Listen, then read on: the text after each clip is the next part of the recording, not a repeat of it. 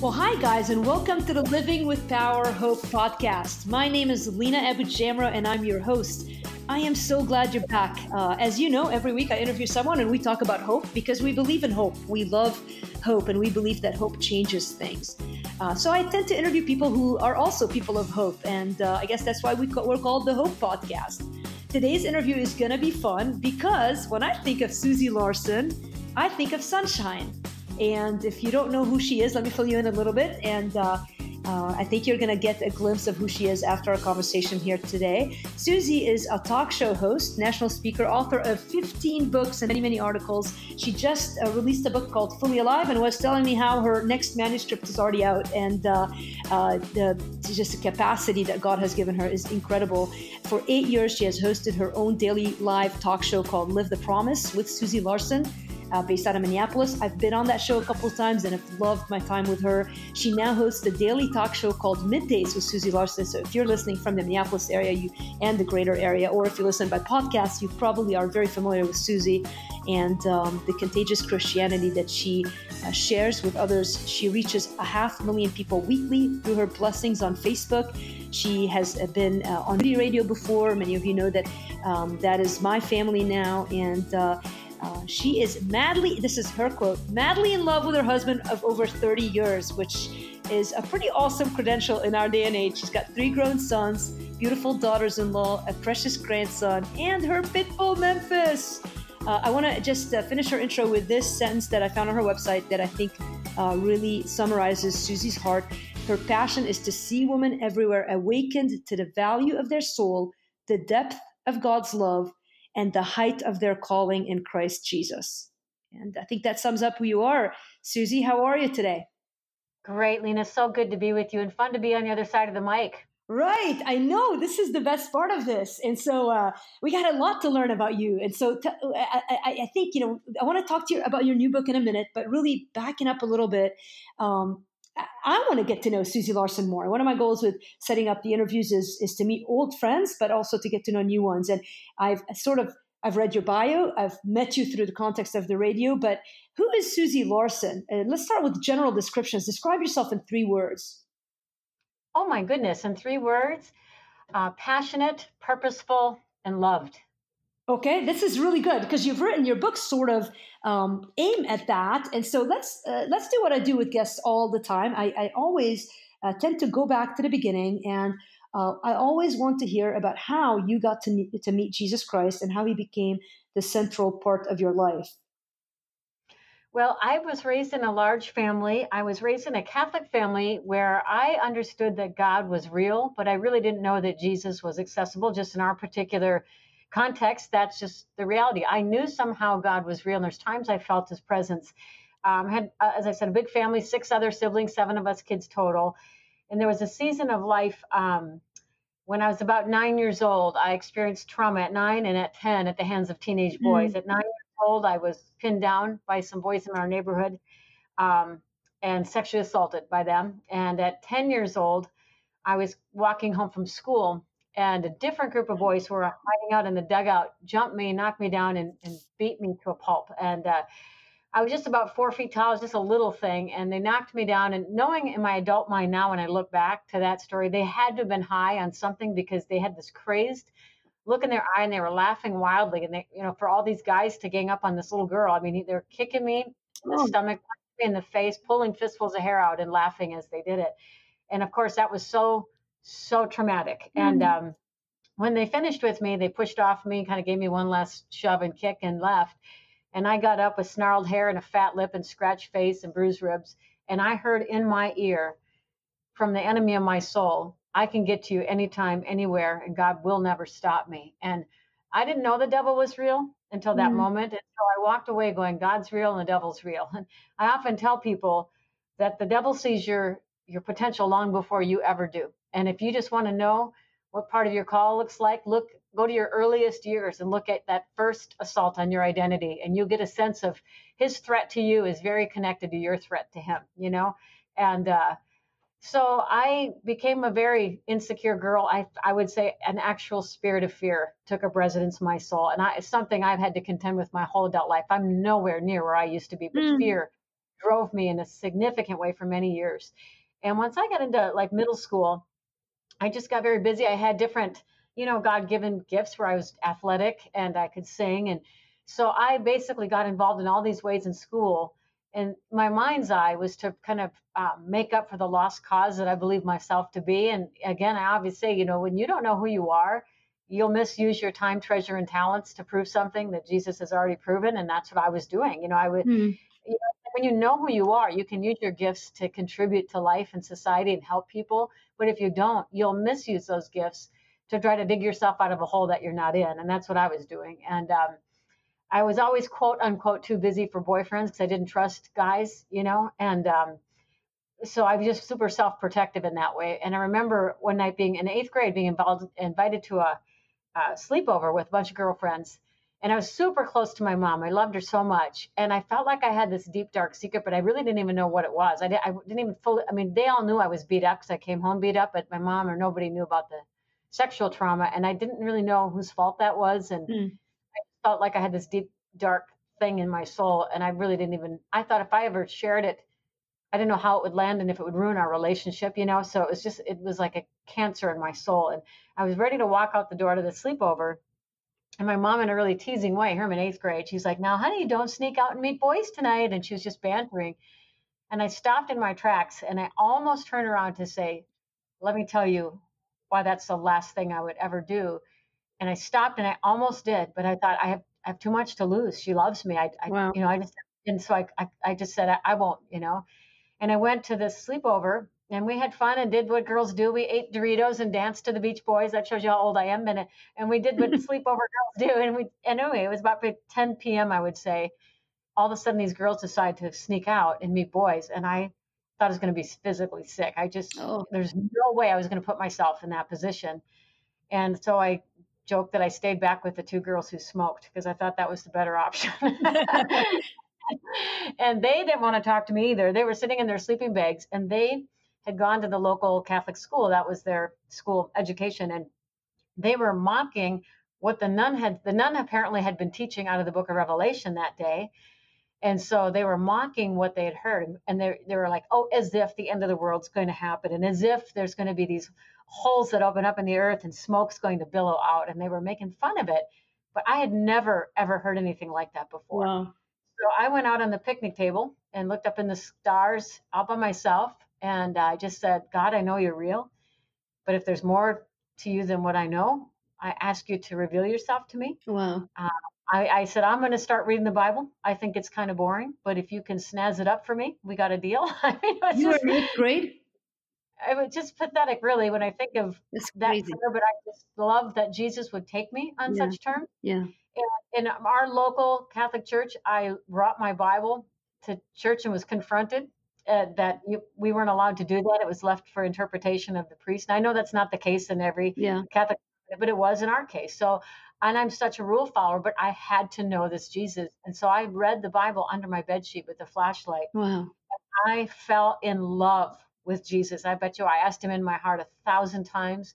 Mm. And it would take me years, Lena, to know I knew I was saved but it would take me years into my young adulthood as a wife and mom to learn that I was actually loved. Mm. And I really believe many, many Christians are living today who know they're saved, but they still don't know that they're loved. And that um, that's kind of some of my backstory. There's more, but uh, I'll give, a, did you, give you a chance. Well, did you ever did you ever tell your mom then what happened to you, or was that something that came out as an adult?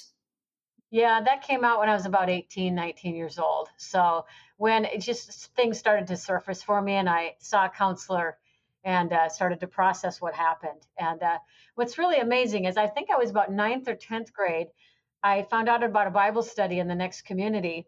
And so I, I'm such a rebel. I went to the Bible study and I told my parents I was going to the library. So I lied about my first Bible study. and I would literally come home glowing.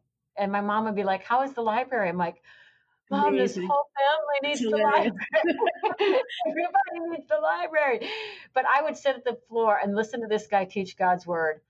And it was just magnificent to me. And I was still a shame bucket though, because I had so much stuff in my soul. And he loaned me a, a cassette tape of Howie Hendricks, a sermon. Oh.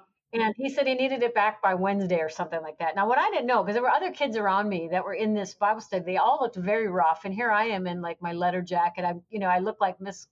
I did, I did not fit, and he never asked why I was there. I didn't know that he had a ministry to troubled youth. Mm. I just heard about the study, and but anyway, um, he asked to get the cassette tape back by Wednesday. Well, we had seven kids, and we all shared my mom's car when my, my dad had his own car and I couldn't get the car to get it back. Oh. And this was my lifeline was I didn't want to be rejected by him. And I went two days later. I handed him the cassette tape and I could not even look at him because I had so much shame for being two days late. And he, in his wisdom, said, Come into my office. I need to talk with you. Wow. I sat down and I couldn't even look at him. And he said, Who put their hands on you? Oh, wow. And I this was the first conversation. I mean, I said, I don't know what you're talking about. And he goes, Yes, you do. And I seriously didn't because I had stuffed it so deep.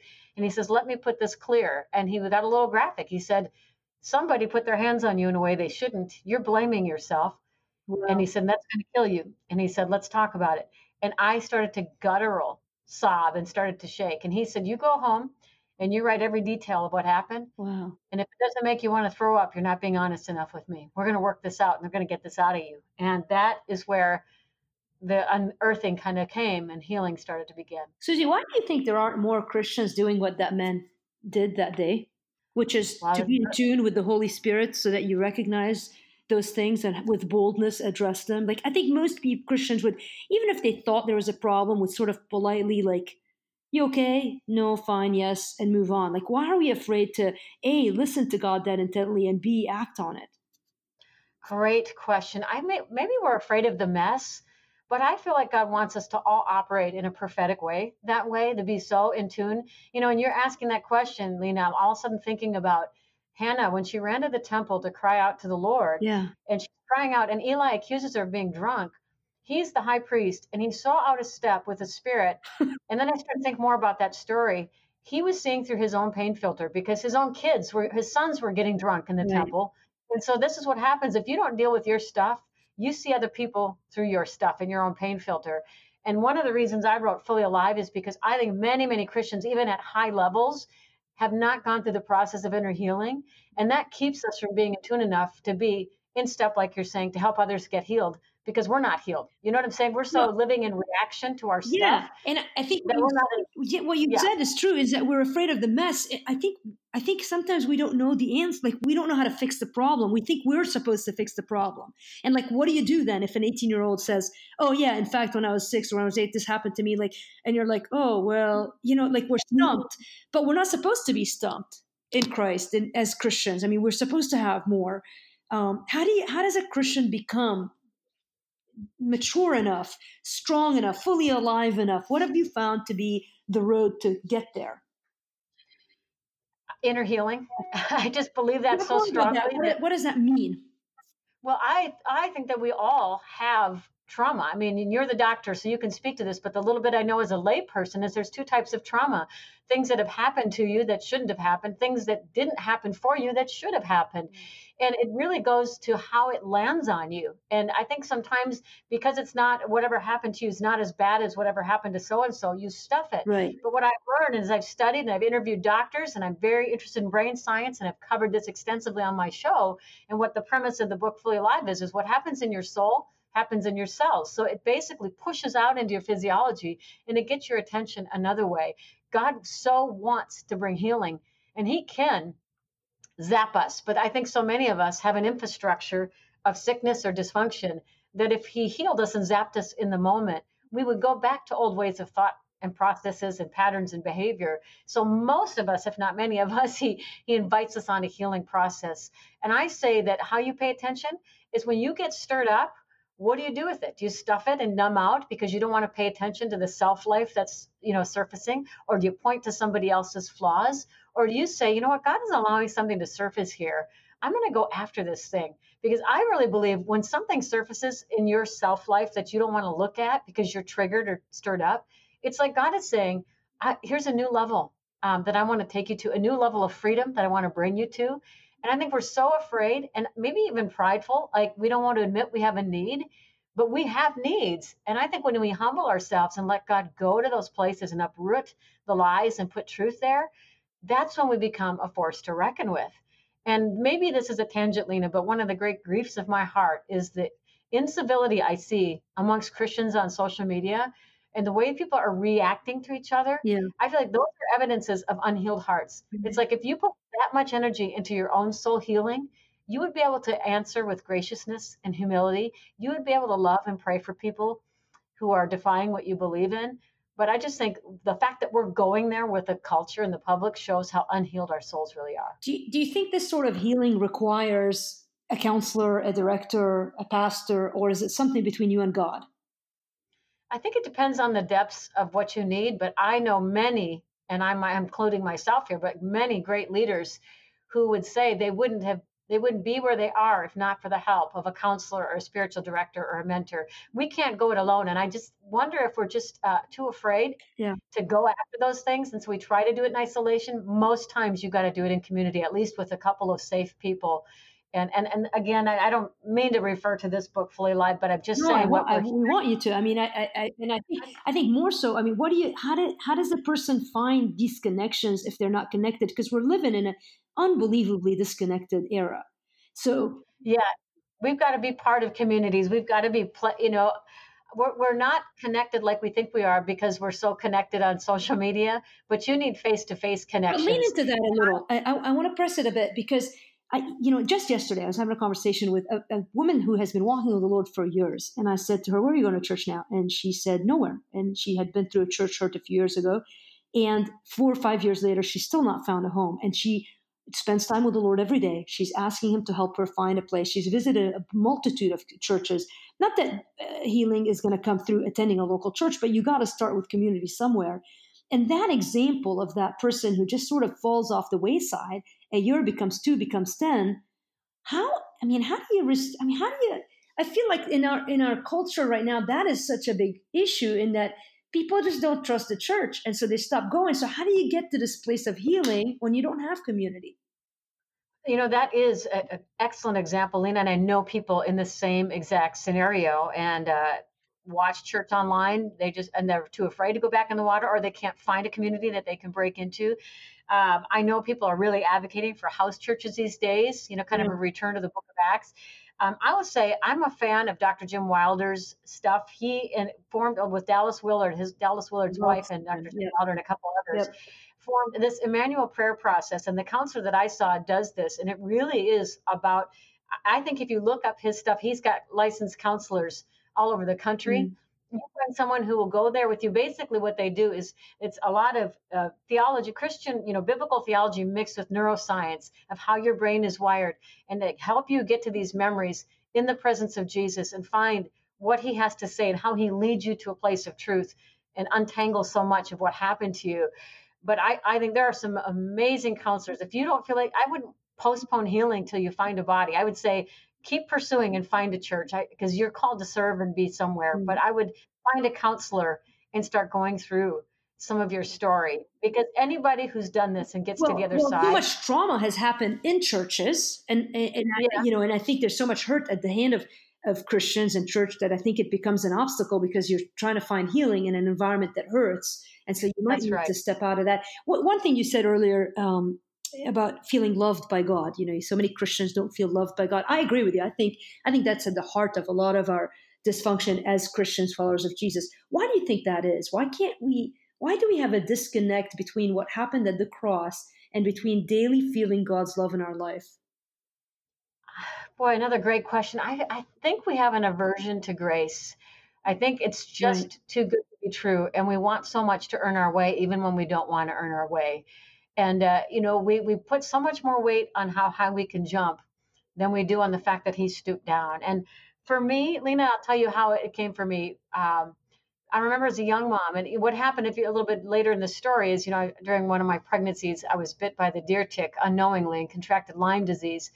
And I went a year undiagnosed, and so it ravaged my health. And in my ear again was that enemy I can get to anytime, anywhere. God will never stop me. And sure felt true to me because I never saw the tick, but he jumped mm-hmm. on and ravaged my life and jumped back off again. But anyway, here I am, a young mom, so earnest and passionate in my pursuit of God, but Lyme disease wiped out my short term memory. I had massive neurological symptoms, joint pain. I'm a fitness person and I'm crawling through my days. I could only take one shower a week for a long stretch wow. because it took so much energy.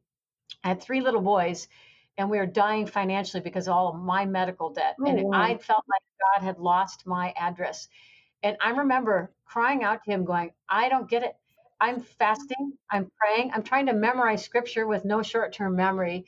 I'm interceding, I'm reading your word, and I feel like I don't have any victory. Where where's the victory that I'm reading? There's such a disconnect between what you say here in the word and what I'm experiencing. What am I missing? And it was one of those times the Lord broke his silence with me with such clarity. It changed my life forever. He said, Susie, I get that you love me, but you don't seem to get that I love you. Oh, so until I tell you differently, every time you want to say that you love me, I want you to turn it around and say, You love me, Lord. Mm. And every time you want to tell me that you love me, instead just turn it around and say, You love me, Lord. He said, Say it now. So I said, You love me, Lord. He said, Say it again. You love me, Lord. When I yell at my kids and feel bad about it, he, I hear the whisper, say it. And I'm like, You love me, Lord. You love mm. me even here. Any every turn of life, if I did well or fell down, say it. That's what I would hear in my ear. You love me, Lord. And I started to think, is this some kind of self actualization, you know, right. kind of self thing? So I went into scripture and it's so supported. While we were yet sinners, Christ died for us. It's mm-hmm. not that we loved God, it's but that he loved us. Psalm 1835 says, He stooped down to make us great. And when I started to shift my weight, going, you know what, you love me first, and you keep loving me first, some things started to heal in me. Wow. And in Ephesians, it says, to know this love is to be filled with the fullness of God. And so anything that you read of my stuff that I write, always there's two things you're going to find is fighting and contending for the promise because we have to contend for some of the things God has promised us and living out of the love of God. And I think you need reminders daily. Scripture says, and so we know and rely on the love that God has for us. And that word know is an intimate, experiential knowing. I mean, more intimate than physical intercourse. That's how mm-hmm. that word translates. So we know and rely on the love of God. And Lena, I just think we strive and jump and strive and jump and try so hard to dig our own little wells, and then we exhaust ourselves. And we think God's as disappointed with us as we are. But He's never surprised by us. He's never disillusioned by us. He knew who He was getting when He got us. And uh, I, I, I talked to a brain science expert, Dr. Timothy Jennings.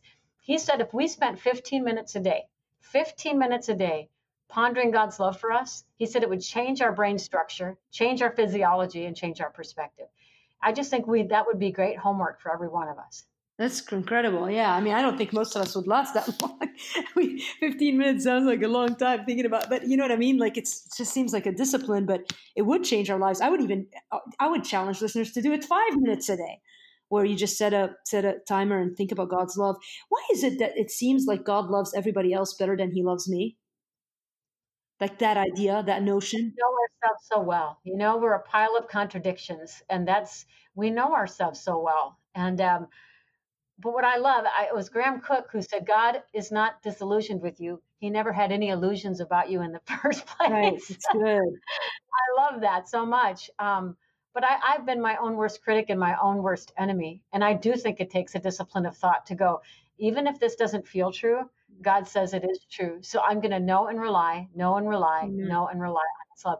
Because Lena, you can't impart what you don't possess. So if you think that applies to everybody but you, there will be limits to your love. There'll be limits to your grace because you can't impart what you don't possess. So it's something we need to contend for and lay hold of over and over again. Yeah. What? Um. How did you land into your career or your calling? I guess. But you know, how did you start writing and doing radio? Tell us more about that path. So here I am as a young mom with a numb face and a, uh, my head, the pressure in my head, and uh, the joint pain and the fatigue. I wish I could describe it to you. I was in my 20s. I felt like I was in the 90s. And, you know, I came into marriage as a pretty new believer, but I had so much fire and so much passion and so many dreams.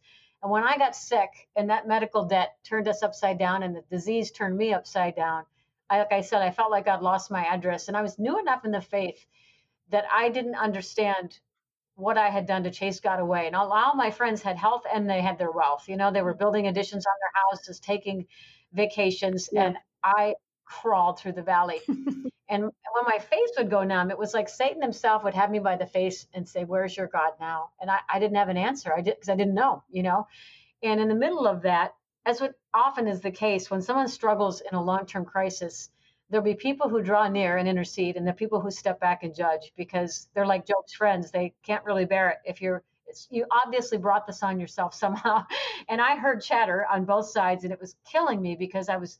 I still felt like God hadn't delivered me yet from my own spirit of fear and insecurity. So anything I heard negative about me and my struggle, I already agreed with mm-hmm. anyway. So it was a dry and weary land for sure. But in that place, um, a woman from our church called and she said, I've heard all the chatter about you, both positive and negative.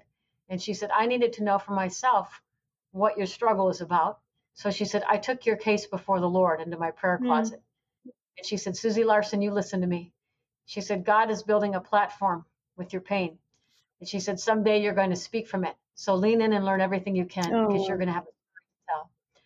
I knew it was true. It was like in the midst of all the neurological wretched symptoms and the bill collectors calling with our medical debt, I it was like a truth bomb went into my soul and I rose up from that place. And I remember the Lord whispering to me, Are you a believer just because you've secured your eternity? Are you actually a believer because you believe this stuff? Like, when are you going to shift your weight onto these promises to see if they hold? And so in the morning, every morning, I wake up before this phone call day I would look in the mirror to see if this was the day that my face fell because the mm. doctor said I may end up with Bell's palsy because of all the neurological problems I was having. And imagine that for 20 something. So every morning I'd look, is this the day my face is going to fall, you know? Well, after that phone call, I get up in the morning, I'd look in that mirror and I put my hand on my numb face. I would point to the mirror and I would say, You will not die, but live and declare the works of the Lord. I would hold up my empty, pathetic checkbook and I would say, My God will supply all my needs according to his riches, not mine you know, the enemy would accuse me so bad with our three little boys because I literally crawled through the desert trying to parent them on such half strength, you know. But after that, I would put my hands on their little heads and say, You will be mighty in God someday. And I started to shift my weight. And it, something just happened. I literally got much worse before I got better. Mm-hmm. But as I started to emerge out of the ashes, you know, a church moms group called and said, uh, Will you come and share how you're keeping the faith during such a battle? and I was so sick, I actually sat on a chair. I didn't stand up, and I had holes in my jeans before that was a cool thing because we were just poor, you know. And, uh, but I didn't even think it was that great. But they loved it, and they told two friends. And the speaking ministry sort of evolved out of the ashes of that that pain. And probably a couple years, two three years later, I want to say maybe several more years than that. But uh, I started to journal. That's quite a few years now. I think about it. I started to journal and had a secret desire to write and then uh, my hubby and I scraped some grocery money together, and he sent me to a writers' conference. Oh, wow. And uh, yeah, and I self-published my first book. It was a memoir. Really? And then eventually got published with Focus on the Family. Started to freelance for them, and then got my own book contracts, and and went on from there. And then radio happened really in an amazing, beautiful way. Um, but that's another story. I can tell you if you want. Yeah, but, I do. It's fascinating. Yeah. So I um uh, you know, I worked in the fitness industry for 15 years, and there's something that you do when you teach group fitness classes is you're executing one move while you're cueing the next. You know, you're giving the cue to where you're going while you're executing the current move. And I was in Chicago doing the Moody Radio circuit for one of my books, and um, I was in studio with Nancy Turner, who I just love, that woman of God, and I was doing an in-studio interview with her. And I'm watching her talk to me and cue the producer. And I can't explain to you what happened, but my heart did a leap within me. Like because I'm a total introvert. I don't do parties well. Mm. I I'm just I like one-on-ones and I'm not good with big crowds and uh, and I love deeper life conversation and I love to ask a lot of questions of other people's stories, you know. Yeah. So I watched her do that, something quickened within me and I said, "Lord, if that's from you, grow that desire." Well, every time I do an in-studio interview as an author, my heart started to beat out of my chest and it like took all my strength not to bump the host and sit in her spot and start asking some questions. So I'm like, oh Lord, you've got to do mm-hmm. something in me. You got to take this desire away or you've got to show me what you're up to. Well, at our local station 14 years ago, I was in doing in studio. As I was walking out, the producer chased me out. She said, You are a natural behind the mic. She said, Would you ever? And I didn't even let her finish. I'm like, Yes, whatever oh, you're wow. going to say, yes. That's awesome. Even if you're going to ask me to lunch, I'll just say yes. But uh, they they uh, trained me in, and I became a backup guest host. So I would fill in for four years. I did that. I filled in for whenever they needed a sub, and every time I did it, Lena, I loved it so much. I said, Lord, you either have to take this desire away, you got to give me my own show. Right. And then one day the door opened up and I stepped into it, and it was like pulling fruit off of a vine. It was ready. Yeah. And I mean, I quietly died to myself for four years. I just kept well, waiting and trusting, and I refused to posture. I refused to grab myself because I saw yeah. so many people using people as a means to an end, and I'm like, I'm not doing that. I know God knows where I live, and if He started it, He's going to finish it. And it was just, it was a good dying to self process of just humbling myself and waiting on the Lord. And I'm telling you, Lena, that I feel like that kind of thing needs to make a comeback. And, and our young people today are so used to getting things quickly. Right. But when you step into something that you've waited on the Lord for, there is an anointing and a power that you're ready for. And uh, that's what happened. I just stepped into it like I was always made for it. And it took off, and the show just took off. Wow. And uh, and now it's been 14 years so. Well i think that place that four years of waiting is such a place of tension and you're right that's where a lot of christians give up on calling and of course now and i whenever i speak i hear a lot of younger women who are you know want to do the types of things i'm doing and i'm looking at others going i want to do what they're doing and so there's constant this tension of waiting for what you think god has for you and what have you learned like are some simple ways to endure in that season as opposed to kind of tell yourself, maybe I'm crazy. Maybe that prophetic voice when I had Lyme's disease was just a woman who said something, you know, like the person who comes up to you after a talk and I was like, I really feel God has anointed you to X, Y, Z. And then later you're like, was that just indigestion? Because nothing in your life lines up with the vision that you have or that God is, that you feel God's given you. How do you encourage people to keep on keeping on in maybe not four years, but maybe somebody's listening and it's been 14 or 24 years of waiting on God? Great question. I hope it's a, my. I wrote a book on that called Your Beautiful Purpose, and it's all about the internal process of waiting on God's preparation process. And I've noticed three phases we tend to go through. The first phase is when the dream is far off, and that's when motivations are revealed. And so many people, and I'm not saying this, if you've been waiting 14 years, I'm not saying this is the case for you, but it is can be the case for many.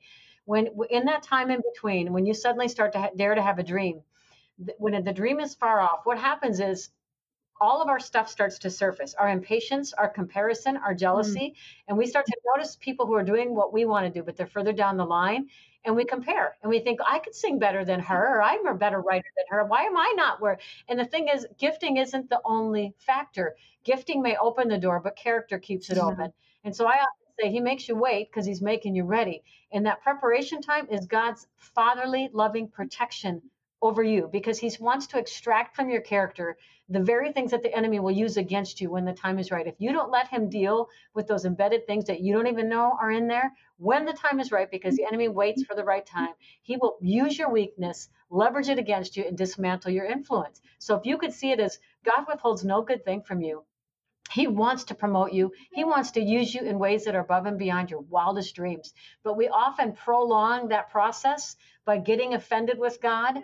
and we kind of like put ourselves right back under the discipline of God. But if you can be humble and patient enough, nothing will stop God when the time is right. So that's that first phase, a dream far off where the motivations are revealed. You keep humbling yourself and being trainable and teachable. In due time, your toes will wiggle on the grass of that promised land. And that next phase is uh, the dream up close. And that's where your fears are confronted. Where before you're like, God, I'm ready. What are you waiting for? when you start to get close enough for your humanity to touch your dream, suddenly fear comes up and you're like, you know, I was just kidding. I, I, didn't mean it. I'm, I'm not really ready because you're thinking in your head, I could mess this up.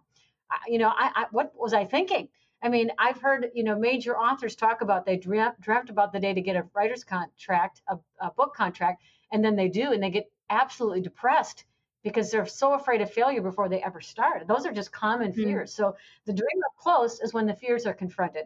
And then when you're tempted to say, I'm not ready, this is when you you hear God saying, actually, you are ready. And those giants are going down. And then the third phase is the dream realized, and that's where your faith is strengthened. And as a fitness person, I can't help but make the analogy. But let's say you're someone who goes for a walk a few times a week, but you decide to take on a 10K. Mm-hmm. So you start to put some real purpose in your training. You start to do some strength training, flexibility. You pick up the duration of your cardio and all those things and you slowly increase the threshold. So your new norm, if you're training for a 10K or half marathon, you know, sprinting around the block is nothing. Doing a 5K, nothing mm-hmm. because you've increased your threshold. Well, Lena, I mean, I'm imagine people watching you, you couldn't carry 10 years ago what you're carrying now mm-hmm. because your training and your battles and your trials have all prepared you to stand in this place. And people want the platform without the process. And I just say that process is God's loving protection of you.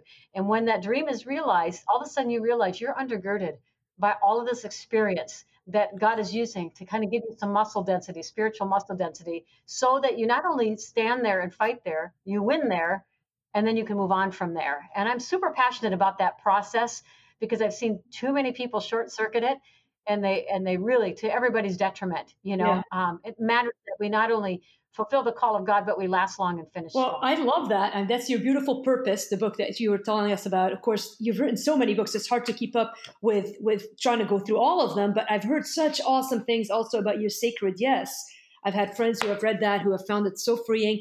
Um, what it, it, it, who has been one of the most influential Christians in your life, whether it's an author or a teacher or um, person in your life that may be even lesser known?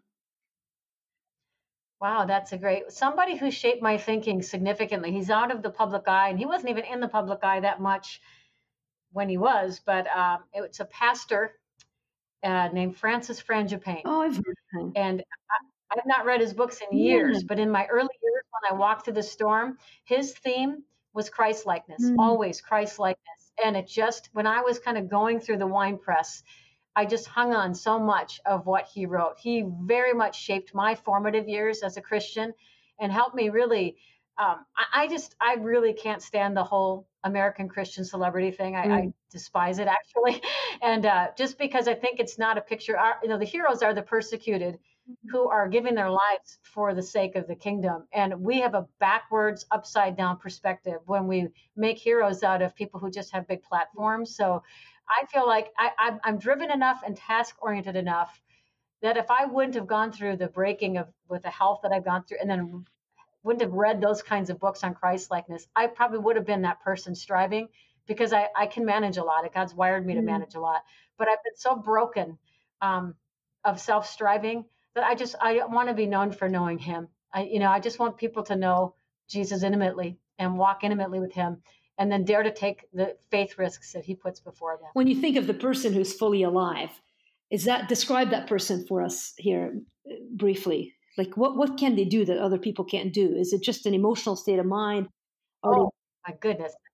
That is a great question. What I feel like the implications of us not letting God go to those healing places is significant because the world, we're becoming beside the point as Christians. And I'm convinced with all my heart that it's because we have all these unhealed areas and we're living in reaction to our stuff and that's what the world sees but the person who lives fully alive they know so well the love of god god has so gone into their story untangled their fears healed their wounds put boldness in their heart that they can love people who think differently vote differently treat them differently and they can say in their hearts and in their minds everywhere i place my feet god's kingdom comes to mm. earth and I got to tell you, one of the ways that I've seen that is uh, if you remember the Coptic Christians who were beheaded on that mm. beach that yeah. day, 21, there was one mother who lost two sons that day.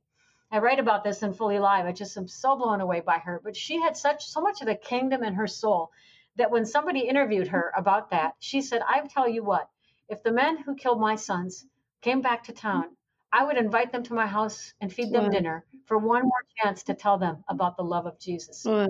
And I I think fully alive is overcoming by the word of their testimony, the blood of the Lamb, and they love not their life even unto mm-hmm. death, because how we live here affects how we live there.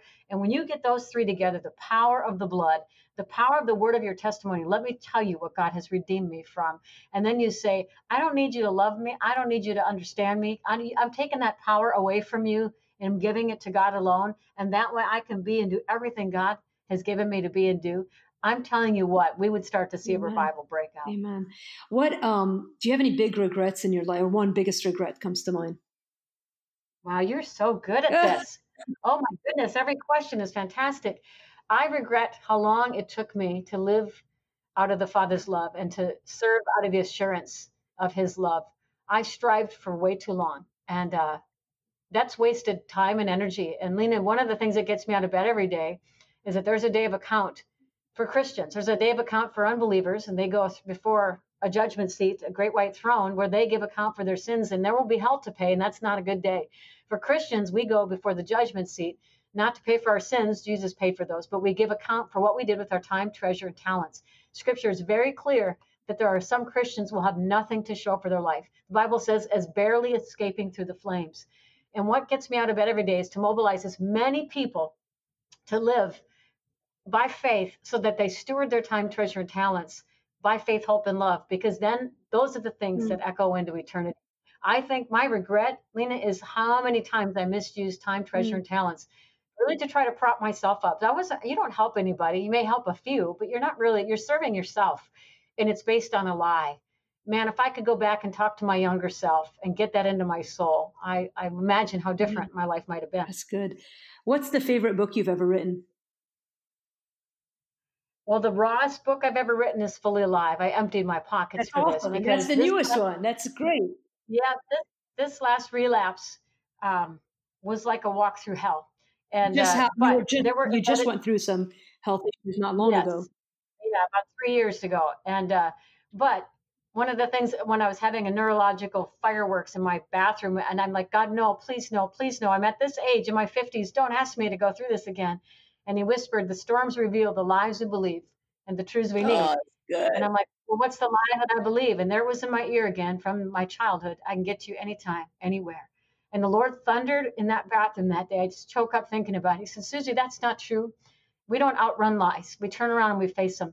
It is not true that he could get to you anytime, anywhere. You don't know what I've prevented in your life. You don't even know what I've provided.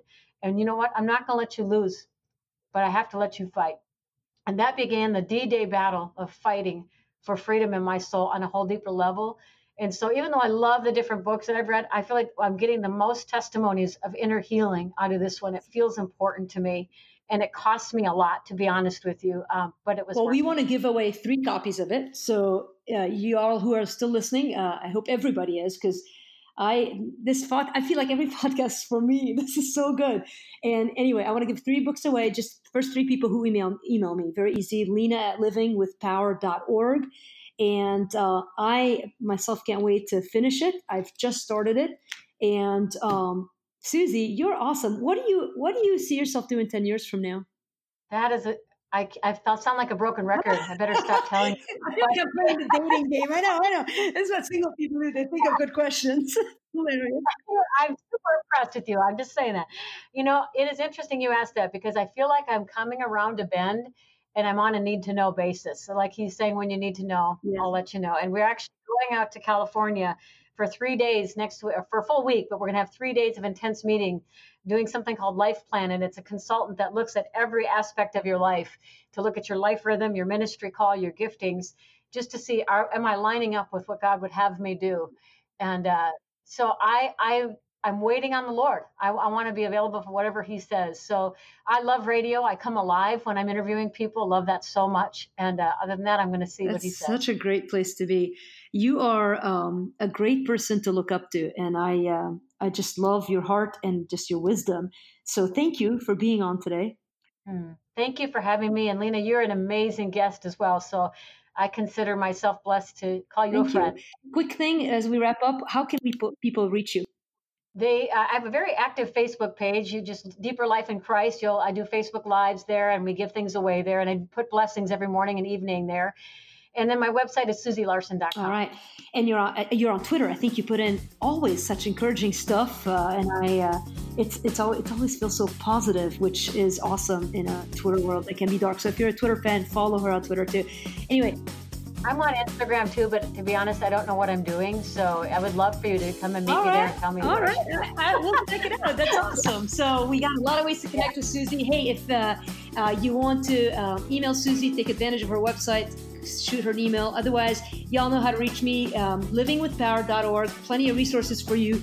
Uh, plenty of stuff for you to do if you're bored. And email me if you need prayer. I would love nothing more than to bring your requests before our Father who loves us so much. If you've heard anything in this podcast, it is that you are loved by God. Uh, that is the hope that we have. And so I will see you guys again next time. Have a great day.